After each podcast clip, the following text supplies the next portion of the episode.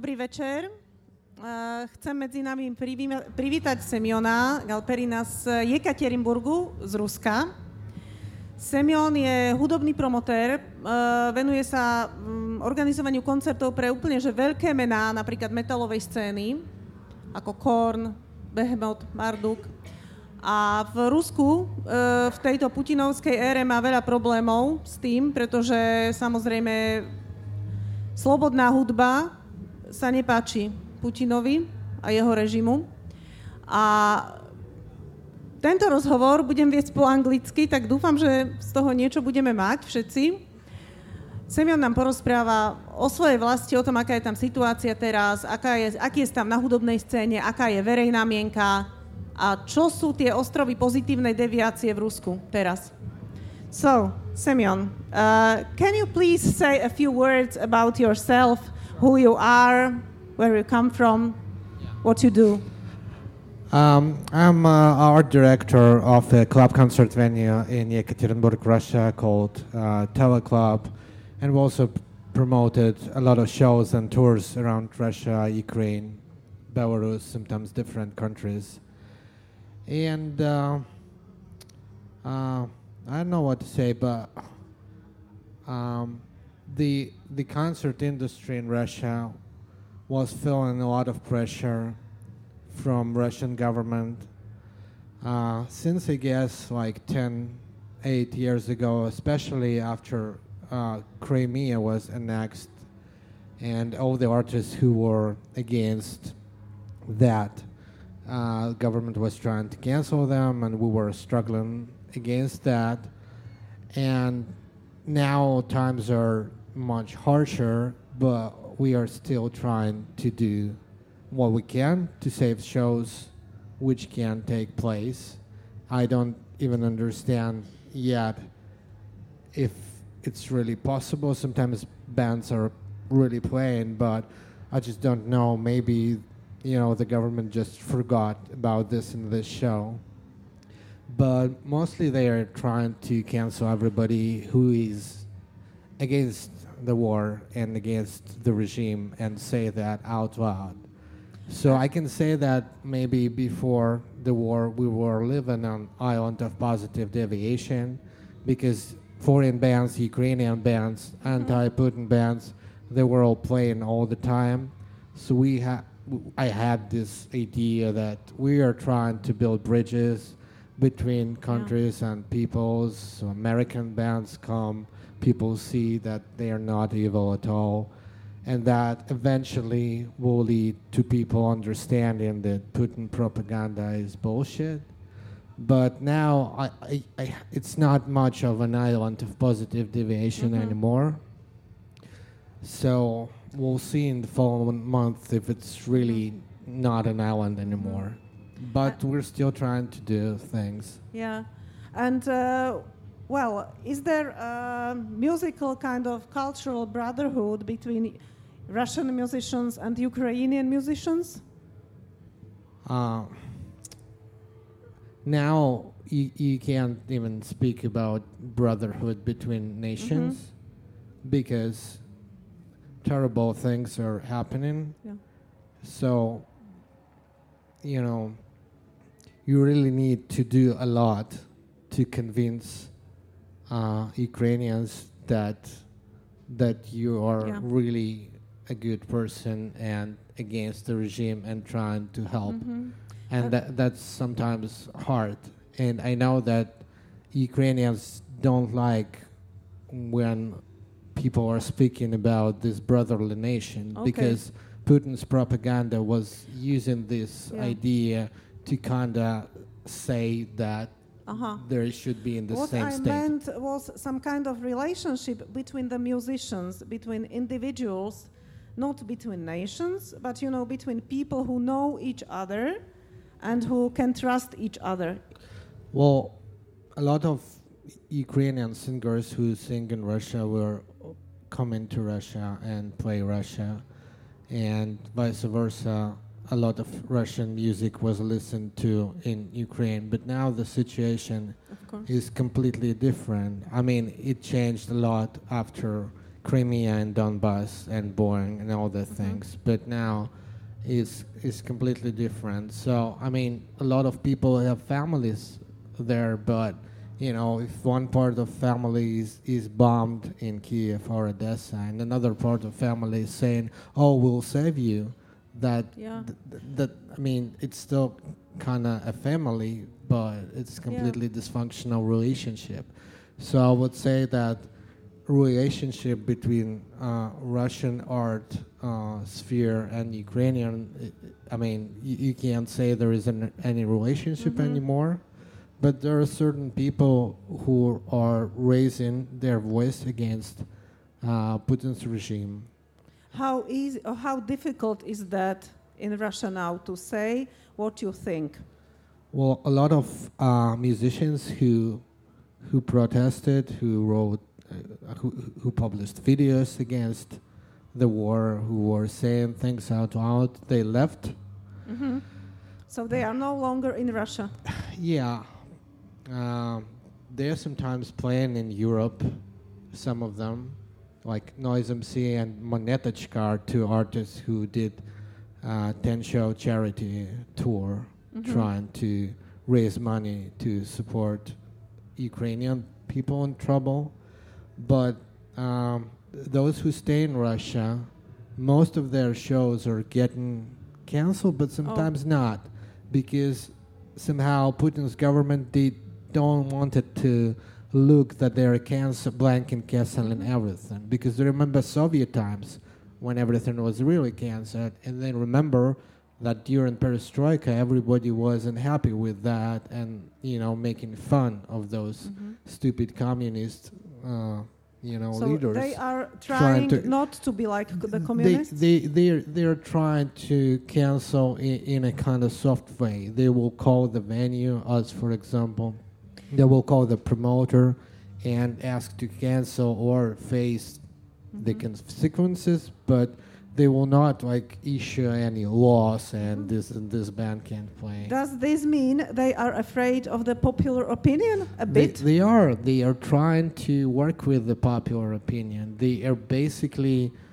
They, they only did this because after Crimea, a lot of uh, uh, Russians were happy because there was no blood and there was some territory captured. People have this stupid idea from the school books, you know, that whoever captured this territory, this is our great Mhm. king.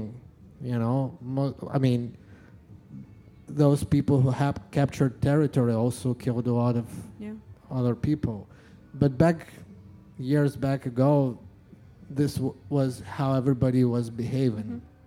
And people still read that in school books and love this idea. that Peter the Great started the war with Sweden and And- captured the territory and founded St. Petersburg there. Mhm. He's our great Tsar. So a lot of people have this idea that capturing territory in, is, Is that good. why Putin is trying, uh, you know, to pose as the next Peter the Great? Yeah, absolutely. I think he has this idea of this great Russian king, which will make Soviet Union resurrect, and he will be Mhm. remembered for ages.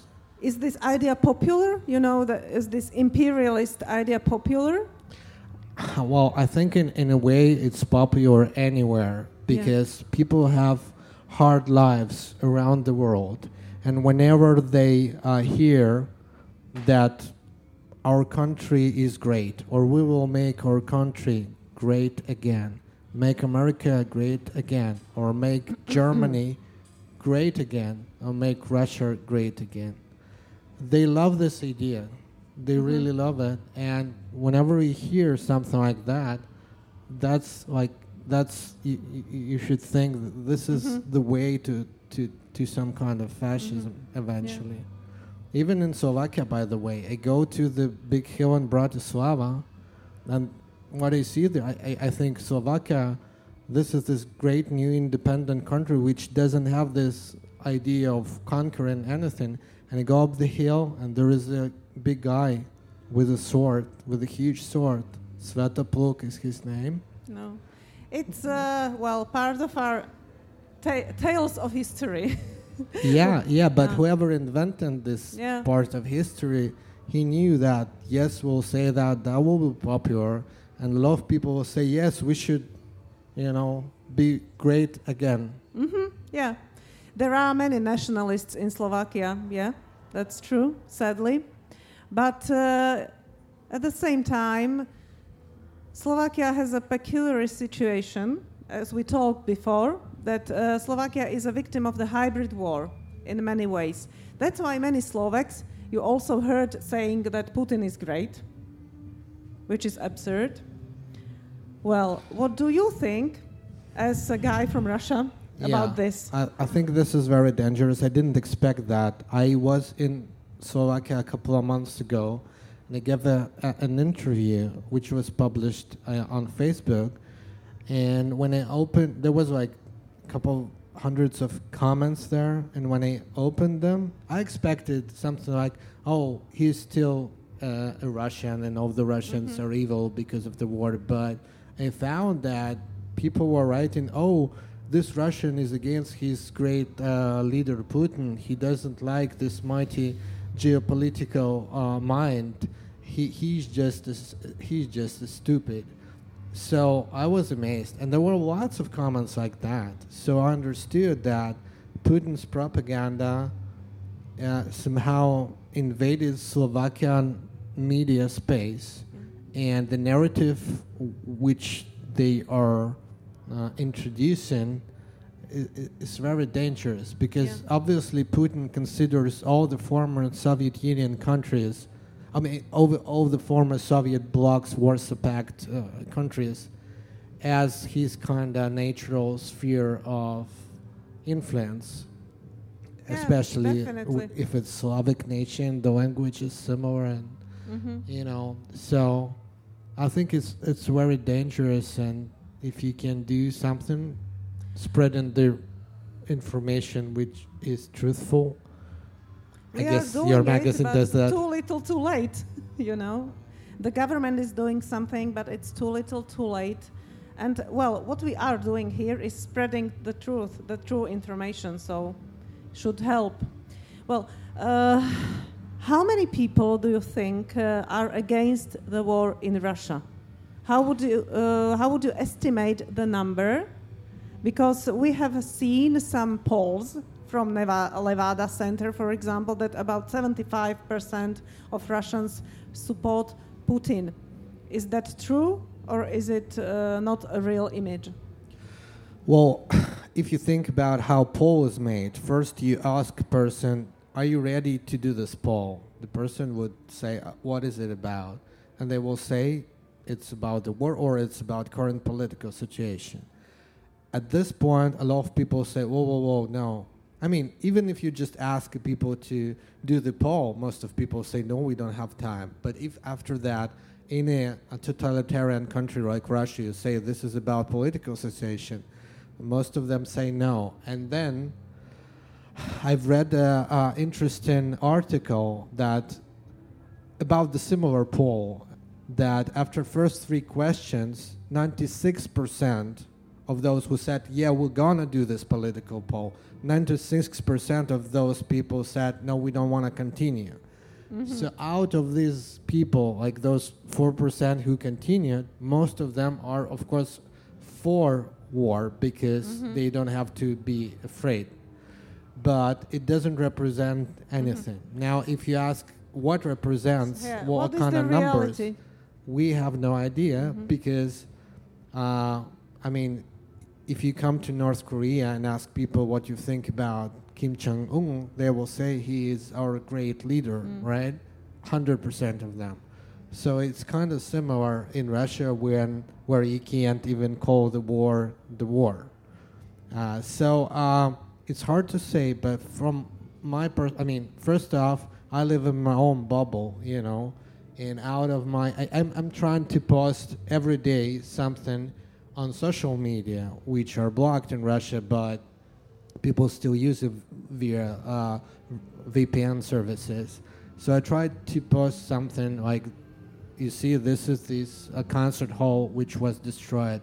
Like, uh, yesterday in Nikolaev, and this is this mall which was destroyed, and Kremenchuk, and many people died. So every day I'm trying to post something, and um, like very few people, very few, like maybe several of my 3,000 Facebook friends say something like, React, "Yes, this yeah. is this is right," or "This is Mhm. This is fake, this is not true," or some whatever Russian propaganda says. So I live in a bubble where almost. And you live in a big town, in a big city, right? Yekaterinburg. well, I after the war started, I moved to Israel because I don't want to live in uh, in the state, which is a fascist state. But I I just I flew to here from Russia because my grandmother died, so I went to Russia for a funeral. So I have very fresh, uh, you know, impression of how is it in Russia now. And Yekaterinburg, where I was, is a 1.5 million uh, people uh, city. It's Yeah. third biggest city in Russia. So yeah, it, it's pretty big, and obviously in bigger cities, people have better access to the information. And Yekaterinburg is kind of more liberal. Five years ago, we had a mayor which is completely against Putin. Yeah. They stripped him of all everything. He couldn't do any. He was like an English queen. He's not the mayor anymore, right? No, he's not a mayor of the world because there is no mayor anymore. They Oh. to to struggle with his victory, they just deleted this uh, this Post? uh, post of, of Mhm. mayor. There is no mayor anymore. There so is a Yekaterinburg has no mayor. yeah, there is a head of city government or something, but okay. there was a mayor. There was no mayor. But anyway, so Yekaterinburg is a bit more liberal, and Yeltsin was from Mhm. Yekaterinburg, so maybe it's not totally representative. And how many people are, you know, hardcore pro-Putinists?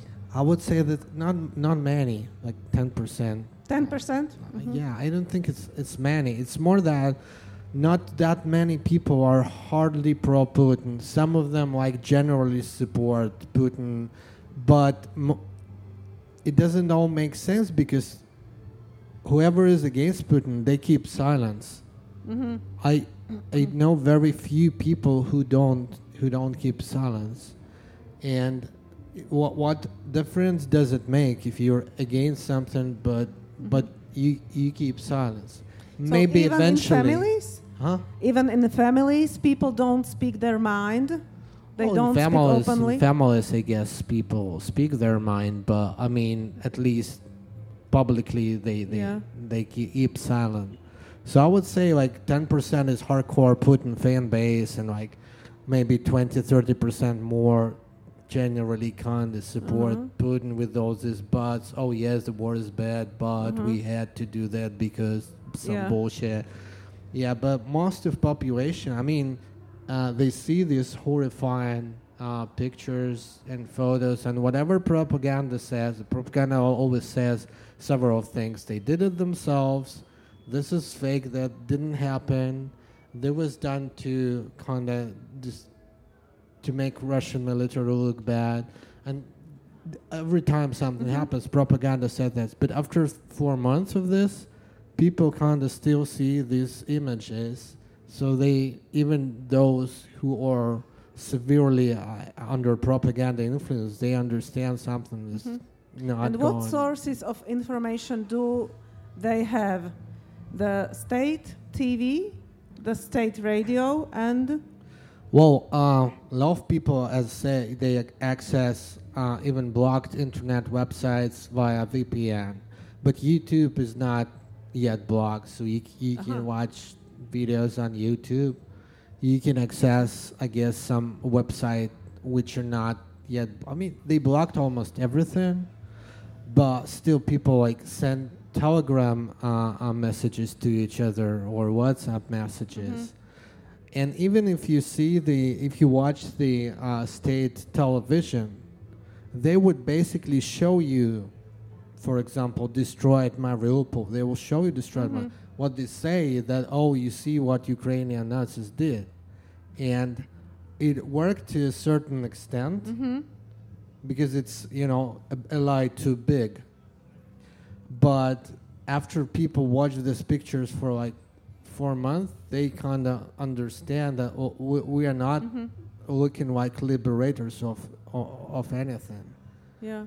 Because before the war, Ukrainian Nazis were not destroying Mariupol, so that Yeah. somehow started with the war. So I mean, that's very easy logical step. So I, I now see that even those people who were severely under uh, under propaganda influence, they kind of th- they now say we don't want to talk about that, or So they they, like th- they sense something is wrong. yeah, I think so. You know, I, re- I just remember there was this famous poem, «Хотят ли русские войны?» uh, If the Russians, do the Russians want war? and I think the Russians uh, saw themselves, used to see themselves as kind of peacemakers, right? Right. Peacemaking nations, which was very doubtful, we know, in Right. Slovakia. But what does this development in Ukraine do with this image of self-image of peacemaking nation? Yeah, well, um, propaganda was different in communist times because, you know, they were saying, yes, we are struggling for peace, and this, you know, American imperialists, they want the war. In in Russia, no no Russian leader would would would talk about using nuclear weapons mm-hmm. in kind of dangerous way. They were always saying we struggle for peace. Yeah, there was this fight for peace always, Yeah, fight for peace. which is an oxymoron actually, but Yeah, yeah. There was a joke that there there will be no war, but the fight for peace will be such severe that no uh, left person will will survive. stand. Yeah. So anyway, they were always saying about peace, and now what is different in in fascism? Fascism allows people to be bad. They really the the the, the TV propaganda is that crazy. They always saying we will go till the Lisbon. We will use our nukes. We will turn United States into radioactive ashes and stuff like Yeah. that. That was impossible during communist times. And how do people react to it now? that didn't happen in a single day, you Mhm. know. It happened in 20 years, 22 already. So it was gradual. It was gradual. Mhm. And now people are kind of used to it and they changed. I mean, if you put a normal person under this fascist propaganda for 20 years, that will, they'll change his mind. Hmm even when I, I don't I don't watch Russian propaganda only sometimes when you know liberal uh, media tries to understand how it works and stuff. But when I found myself for example at car wash and there was a TV there. After an hour of that TV of background you, you start questioning Yeah. like uh, is everything I believe into really truth? And then you go to internet and then check and check and check, and it turns out that everything they said is complete lie. Yeah. So, but if people are not, they don't know how to use internet. They don't know Mhm. how to separate truth from facts, and they will find those lies on the internet. They they won't be able to check to fact check. So. and how, how many people do you think would protest if they thought that something was really wrong in Ukraine, that Russia was not a peacemaker but an aggressor?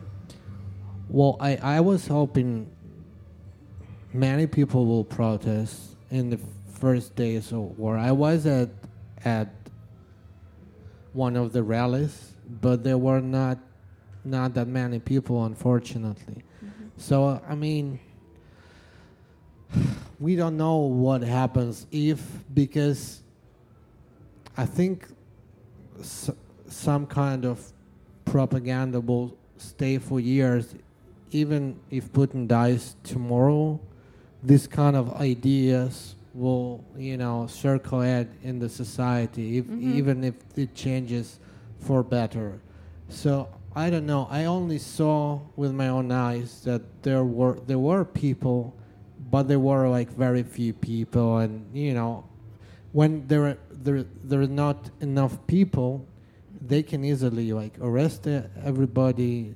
They can Yeah. beat everybody, and you know, I wasn't arrested, but my friend was arrested, and a daughter of my friend who just went to a square with the white flower to commemorate those who died in the war. She was arrested for just having white flower Oh, because they said, "Well, you just you don't you don't only hold white flower." Somebody on the web said that everybody should take white flowers Oh. and go. So it was organized, unsanctioned rally. This is why she got ten days of arrest. mhm. Well, it's horrible. yeah. Well, anyway, it should be enough people that they can't beat uh, everyone. Yeah. It should be like 100,000, 200,000 people. Then it will change And something. will that happen? You know, because also Russian soldiers keep dying in Ukraine. Does that generate uh, any kind of, uh, you know, discontent in Russia? Because there are parents, mothers, fathers of these guys. Or are they content with just getting some money from the government on, and, you know, Not to an extent you would imagine. It, I remember during Afghan war, I was a child, but there was a huge public sentiment Yeah. why people are dying in Afghanistan. And losses in Afghanistan for like uh, 10 years were much less than during these uh, four months. So you would imagine that these mothers would protest. but there was perestroika back then. Yeah, So it's coincided with perestroika, or you can say that Afghan war was the final uh, step into the situation when things had to be changed because it Mhm. was also costly for the communist government. They they had to change something to find money, but I don't see I don't see it works to to this big extent that it, it, changed something now. Mhm. Although yesterday saw some mothers were protesting because some stupid propaganda journalist was making his uh, TV material and showed Mhm. their what when, wherever their ar- army stayed or vehicle Mhm. stayed, and they said that's why Ukrainians they saw this and they hit them with artillery. So these mothers were protesting, but Mhm. that's not the same as protesting against the, the, government, war. yeah. Yeah. You know, there was the famous protest in uh, the year 1968 when uh, there was the invasion to Czechoslovakia. Uh, so on the Red Square, seven people went out in Russia to Yeah. protest. And uh, it was a truly courageous act. And you, you may say it's only seven people. It's nothing. It's a drop of water in the sea. But yet, it, you know, what they did, it resonated.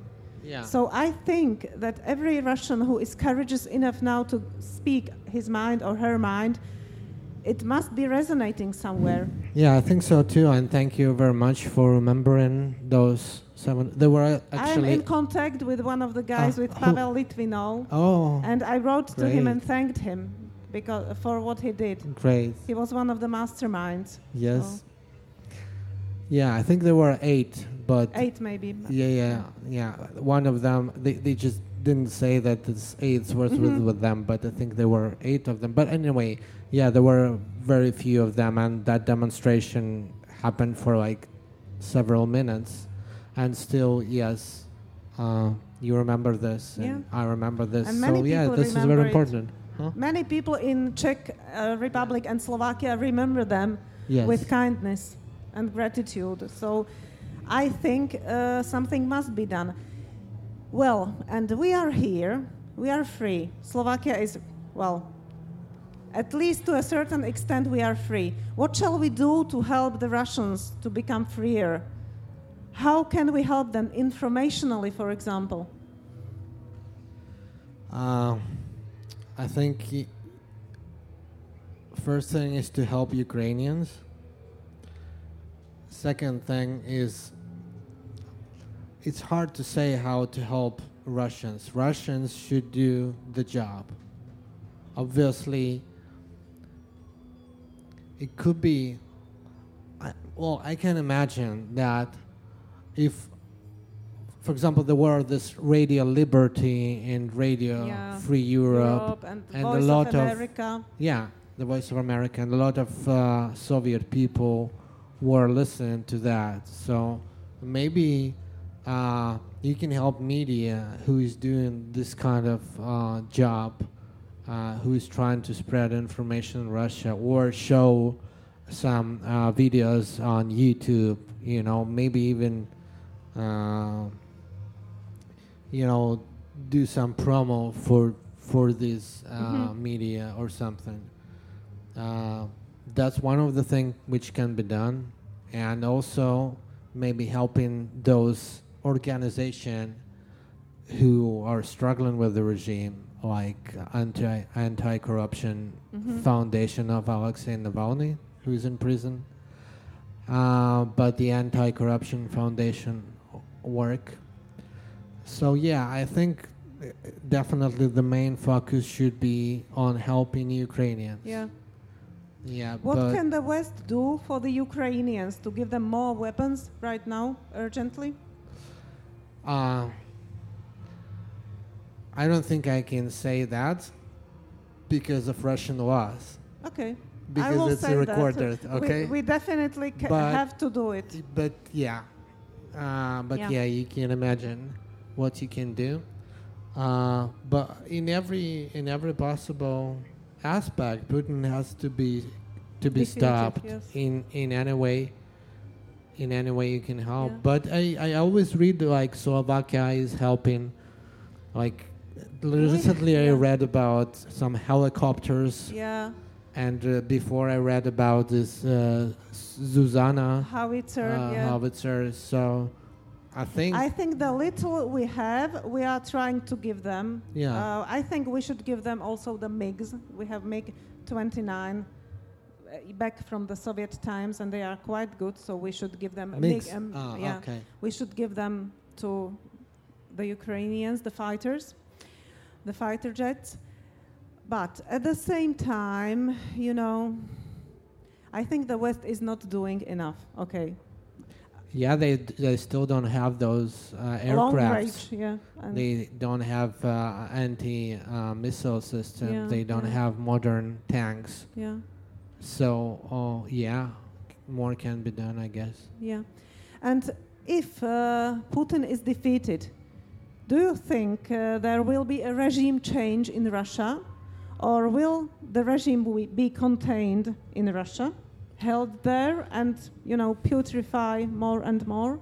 Hard to say, but basically, when the big dictator loses a war, it's hard to understand how he can sustain Mm. power, because his power is in the fact he's this, you know, mighty leader, and when he lost the war, I mean, for example, Russia lost the war with Japan in 1904 Mhm. immediately there was not the regime change but the first russian revolution Yeah.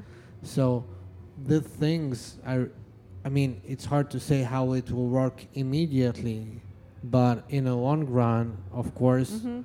that w- i mean th- this is putin's kind of big crime and, and big mistake and Mhm. he will now forever And is he getting stronger or weaker now? no no he's definitely getting weaker i Because don't I, think he was weak from the beginning because that's why he started the war because his uh, yeah you know numbers in the opinion polls Sure. weren't so good. Sure, yeah, but he, now he's in a situation when nobody, there is nobody, literally nobody in the world who benefits from this war, including himself. So he made everybody's lives much worse, including his oligarchs, his ministers, because they having good they were having good time uh, Côte d'Azur or in London buying mansions and the deal was he lets them steal and they let him you know rule Cool. and it's completely broken now Mhm. so I don't un- I can't even imagine a single person in, in Russia who I mean there are some people who were making money on military contracts I Mhm. guess you can kind of invent that but in general even his minions and cronies should be very unhappy. And are they powerful enough to overthrow him? W- w- again, we don't know. We, we know that even in worst regimes, in Hitler's regime, there were, there were attempts to Mhm. kill Hitler. Were Like there any this- attempts on Putin's life? I heard about that. I heard about that from from the news, but I, I can't say this is true or not. I read about an attempt on his life in March, but I have Mhm. no idea if if it's fake news or if it's real news. It, I mean, nobody gave any proof. So, but I think it will happen. And if he is to disappear one day in any way imaginable, do you think somebody will come after him who is even worse? Because that is the fear we have here. I can't imagine anybody worse. hmm So he is not, you know, somebody says, well, he at least he's a pragmatist, you know, and even a worse nationalist could come. So this is not true. Well, no, I I mean, I think he lost his mind eventually because of so many years in power. I mean, he was a bad guy from the beginning, but he was trying to look decent and now especially after covid after isolation he, he seems to like completely go off rails and i think those people who are even his you know assistants are more in contact with reality and they will not i mean they will not have have his, his popularity they would need to do something to get that popularity hmm and if they What? widen A the new war? huh What? What could they do? Uh, launch a new war? it's hard to launch a war when, when you already have a Mm. war which you are basically losing strategically So would they have to do something for the people?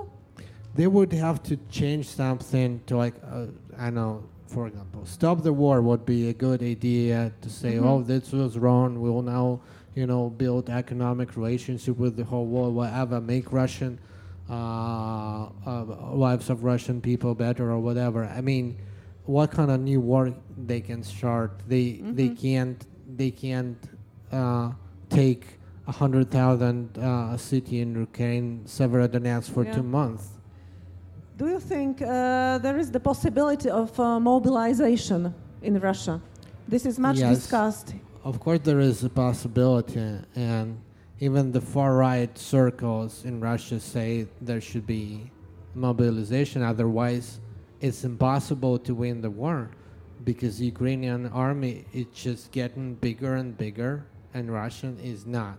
So they kind of should do mobilization to have military success, but they cannot they they don't announce it because they consider it very unpopular measure because those people who are keeping silence they Mhm. will not keep silence if they're sent to the front line this is something they will Mhm. be very against uh, because they don't want to lose their life Yeah. they want to live calmly they don't don't want to say maybe anything political if their lives are kind of Uh-huh. comparable to what it was before war.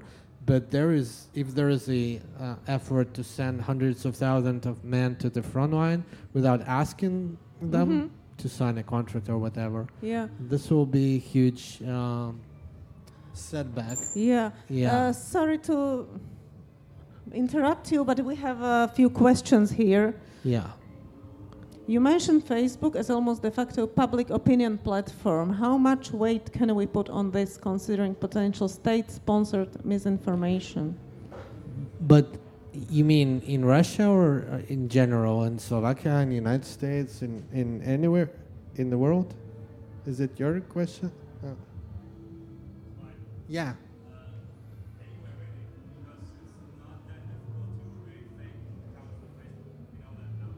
Yeah.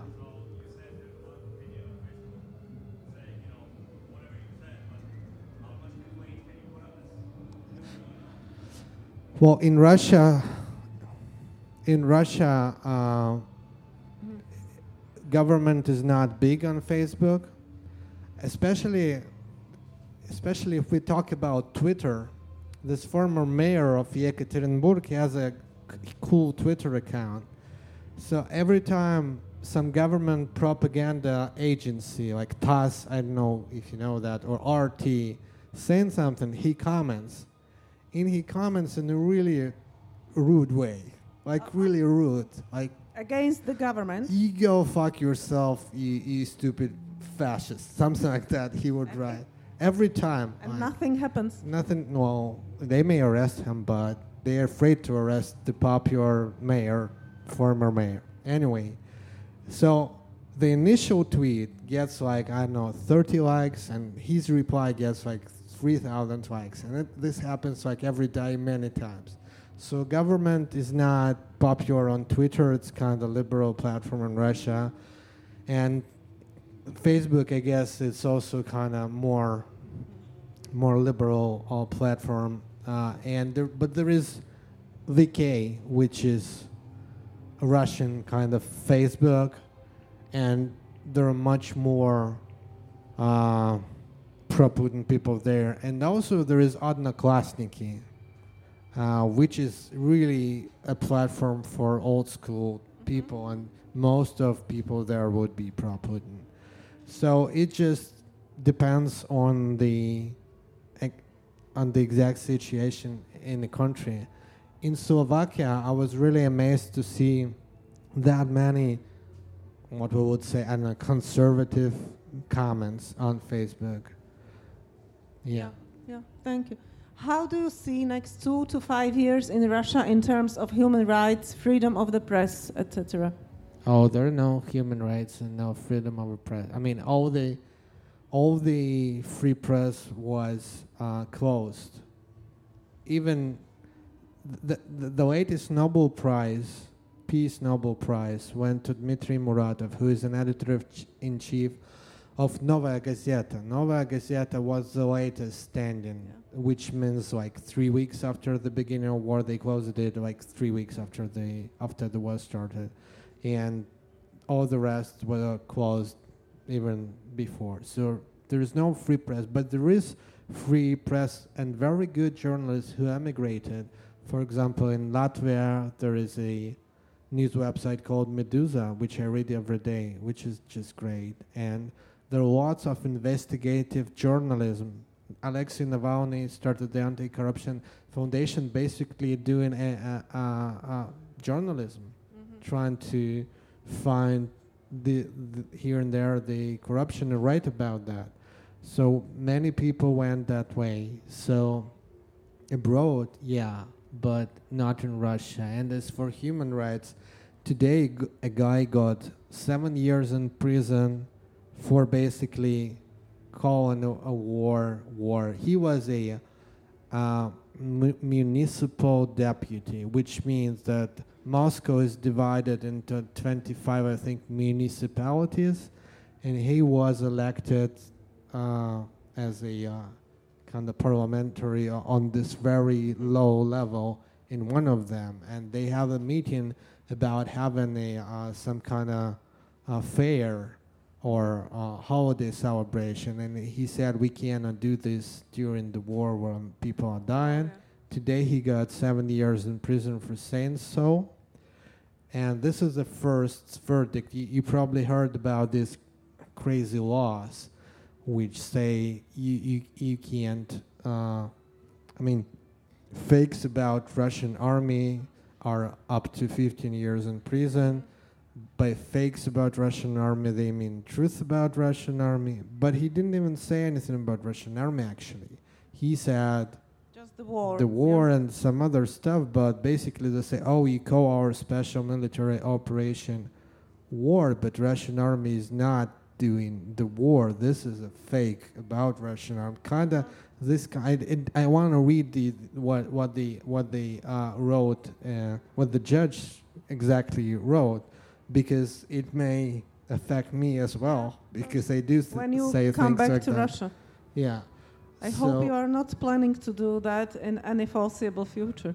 Well, I just did this a week Oh, yeah. ago, but I mean, I yeah, have when family you told there. us you have to go to Russia for a few days, I was virtually afraid that you will not get out. Well, I mean, this is the first verdict. There are 147 million people in Russia. One of them got jailed today after four months of war, which is really bad, but that's one in 147 Mhm. million. I think the real uh, idea is that everybody says, everybody calls the war war, and everybody said that. You can't then- put everyone in jail. Uh, uh, You can put can't put yeah, everyone in jail. That will guarantee they will not put. If if you're afraid of not calling the war war, then they will put people in jail. yeah. So anyway, you can't talk really about human rights when the situation is this absurd. Mhm. As a Russian expert, where does one go from here? How do we make Russian citizens understand what's really going on?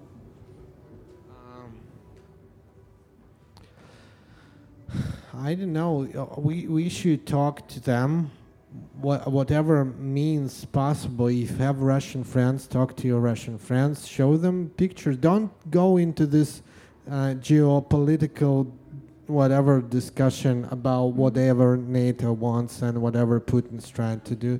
Just show them pictures of ruined uh, cities and you Mhm. know, uh, and and that usually affects people if their initial reaction is, "Oh, this is fake," and you say, uh, "How about this?" and "Well, this is not fake because of this," and you know, and um, that's one thing to do, and uh, maybe helping independent media is other thing to do. But I said again, the focus should be on helping Ukrainians because they are under bombs, rockets, and their houses are. Because I, I know there is uh, so called compassion fatigue after initial response to help refugees and generally Ukrainians. People are get well, you. I'm not you, but I know a, a person would usually. Well, I did that already. I did that two times, but yeah. this this help is like everyday effort it's like it's like some kind of some percentage of time should should be in ideally devoted to helping people in trouble Yeah, I agree. Well, what do you think about this option that Russian artists are not welcome at festivals, competitions, etc.? Sport, I mean, maybe sportsmen uh, as well.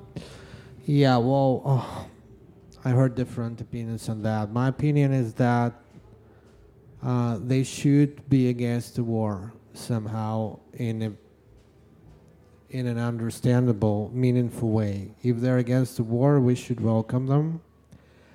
Some people th- say even if they're against the war, they are in some way uh, responsible, which I agree. I am responsible. I could do more. You know, I, I went to all those rallies. I never voted for Putin. I put all these political posts on my uh, Facebook. I tried to promote artists from abroad, from Ukraine, and you know, but could I do more? Yes, I could. So there is some responsibility politically. No Russians. Well, we should understand that there is a criminal response responsibility hmm and there is general political, you know, responsibility and or moral responsibility. And if we consider all the Russians responsible for what's happening, then it may be harder in the future to punish those real responsible. Oh, yeah. Yeah, so I, I have read a few things. So Hannah Arendt was writing about that, and Carl Jaspers was writing Mhm. about that, and um, some other people I forgot who else, but um, I think that whoever is on the side of good, which is now against against the war, should be welcomed, and whoever is on the side of evil or silently on the side of evil, because keeping silence is supporting Putin. Uh, they probably shouldn't be welcome. Of course, you, you cannot demand too much from people who are living in Russia because of what we just discussed. But for artists, especially, there is always Aesop language. They can Mhm. always find a creative way of of saying something. Of protesting, yeah. I think, yeah. Uh, how do you assess the potential nuclear threat in terms of percentage probability? How likely is it? Well, I think Putin is not suicidal. He's not kamikaze. I think he has like three kids at least. So I think he won't he won't do that. And especially he all his cronies they also have kids and all these kids have Instagram whe- when they're in Paris or in London having fun. So they don't seem they don't seem like uh, you know ISIS leadership. They Mhm. don't seem to be wanting to like kill everybody, including Yeah. themselves. So when Putin said that, like putting the nuclear arms on high alert, that was I think March second or something. Uh, it it felt scary. Mhm. I remember like this cold sweat, uh, and I, I was like, oh. But then I thought this is panti in Russia. We Mm. say panti, which means he, he was like boasting. Yeah. He yeah. was uh, trying to, to scare. You know, those of us who grew up during the Cold War were used to these kind of empty threats. So Yeah, We but are not again, that afraid. you know, American leaders, Soviet leaders, they wouldn't say we, we, we will kill everybody with nuclear we- weapon. They Mm. wouldn't say that. yeah. So anyway, I think the percent, the probability is is like Low. next to 0 Mhm. But there's, al- I mean, one mistake, and the world is so fragile. So, yeah. Mm. Well, what do you think about the recent shift in media politics of US, UK, Deutschland? Let's give them weapons versus we need to stop the war. Have they lost faith in U- in the Ukraine win? I'm not sure I, I understand uh, uh, the Uh, question. I, I mean, I think, you think more uh, and more weapons are coming, aren't Uh, they? I, I don't know. Uh, did you mean that uh, the world doesn't want to give weapons to Ukraine? Yeah. Just this is something that I noticed that uh, uh, Zero zero one one. Yes, this is something that I noticed recently uh, in the British and, and U.S. politics. That uh, instead of talking about like, let's give them weapons, let's um, I don't know, let's sign the the lend lease, uh, let's do all of like those things. Um, they move more into like in a more tamed way. You know, let, let, let's stop the war. This should de-escalate. Um, and my like one of the one of the opinions about this shift is that it's because people uh, like they are less optimistic now about the Ukrainian win. So there was, it, and it feels like there was kind of a change. First, nobody believed that Ukraine is going to win. Everybody thought that Ukraine is going to fall in like three days. Then everyone would like, huh? Uh, and then suddenly they started believing, and then gradually going down. Well, I, I just have a different impression because I re- I've just read that USA has given I think four more uh, four more HIMARS systems to Ukraine, and last week British said they will give NASAMS uh, anti uh, missile systems, and I just read about the Slovakian helicopters. So I, I I have impression that things are going to Ukraine, and also.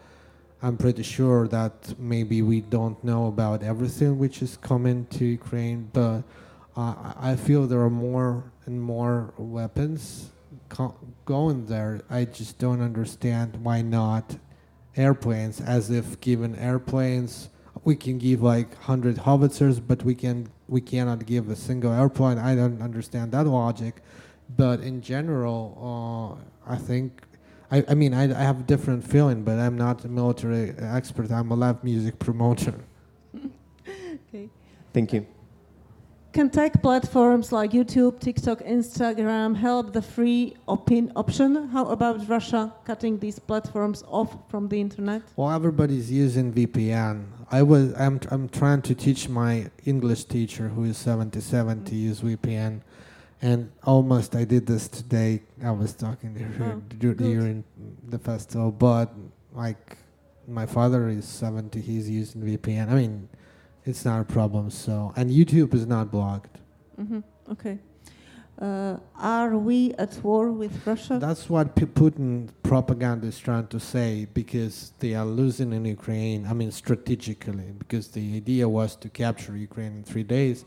That didn't happen, and I mean, tactically, maybe they are winning uh, small cities now, but they they already lost strategically. So they're trying to say, oh.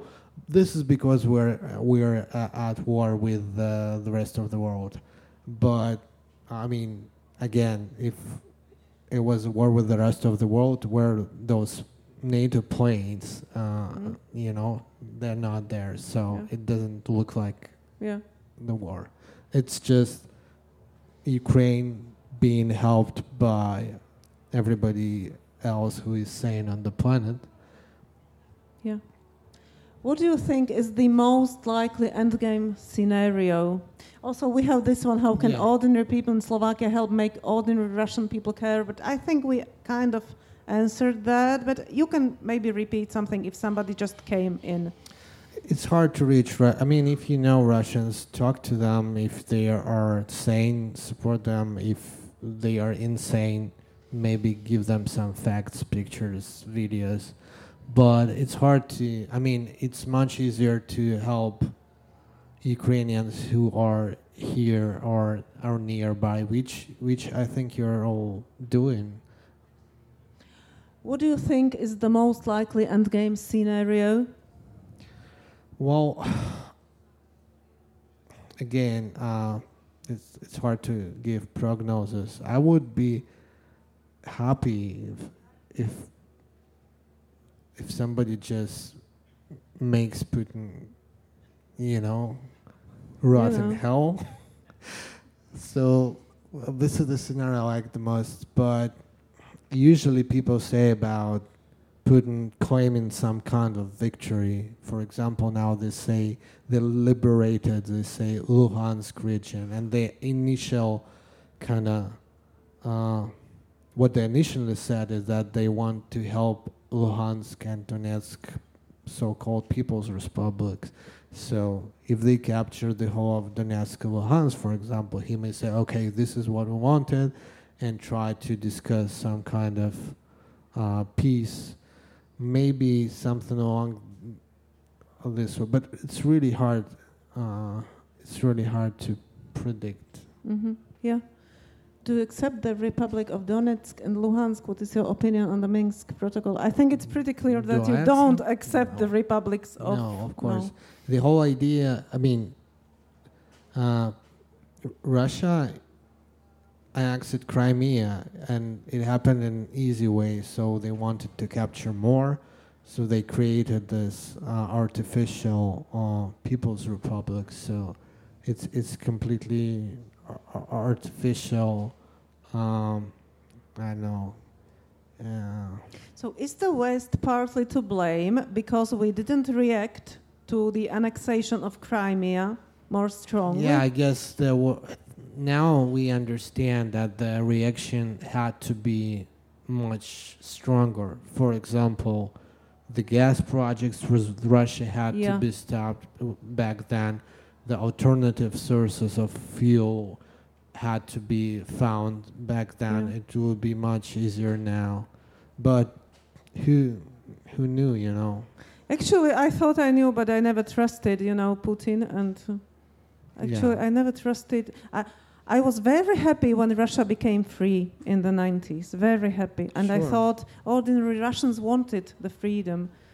But it lasted very Yeah, Very short- No, no, it I mean, I, I, I, time. I was always against Putin, but who knew he would actually start this big war Yeah. with the rockets? And yeah. even even when he when people were thinking of him starting the war, they thought of maybe him going to that Luhansk, Donetsk, oh yeah and kind of joining them to Russia. Nobody thought he would bomb Kiev. yeah okay i think that's all the questions we had. And well i don't know. We can end on this note or we can say something more optimistic. I think i hope that you know in the end the free will always wins. It doesn't take uh, two days maybe two not even two years but i think the longing for freedom in people always wins. I hope so much that russians will do it will make it as well Yeah, yeah. Well, it's a long way for Russia, definitely. I hope that the war will stop and U- Ukrainians won't be dying. And I know what happens to Russia. Eventually, we know from history that uh, everywhere in the world, I mean, even Spain was fascist like uh, 50 years ago, you know. yeah So things change, but I don't know how long it takes. It it felt that after Perestroika, things would yeah change to better for good, but it, it didn't happen. yeah So just let's just look everywhere in the world and whenever we see this tendency of making an empire, we should know this leads to to wars and bad things. Yeah. Semyon, thank you very much, and thank you for Thank your courage for coming here and speaking to us and to saying freely what you think. Really, heads off Thanks. and thank you. Thanks for the invitation.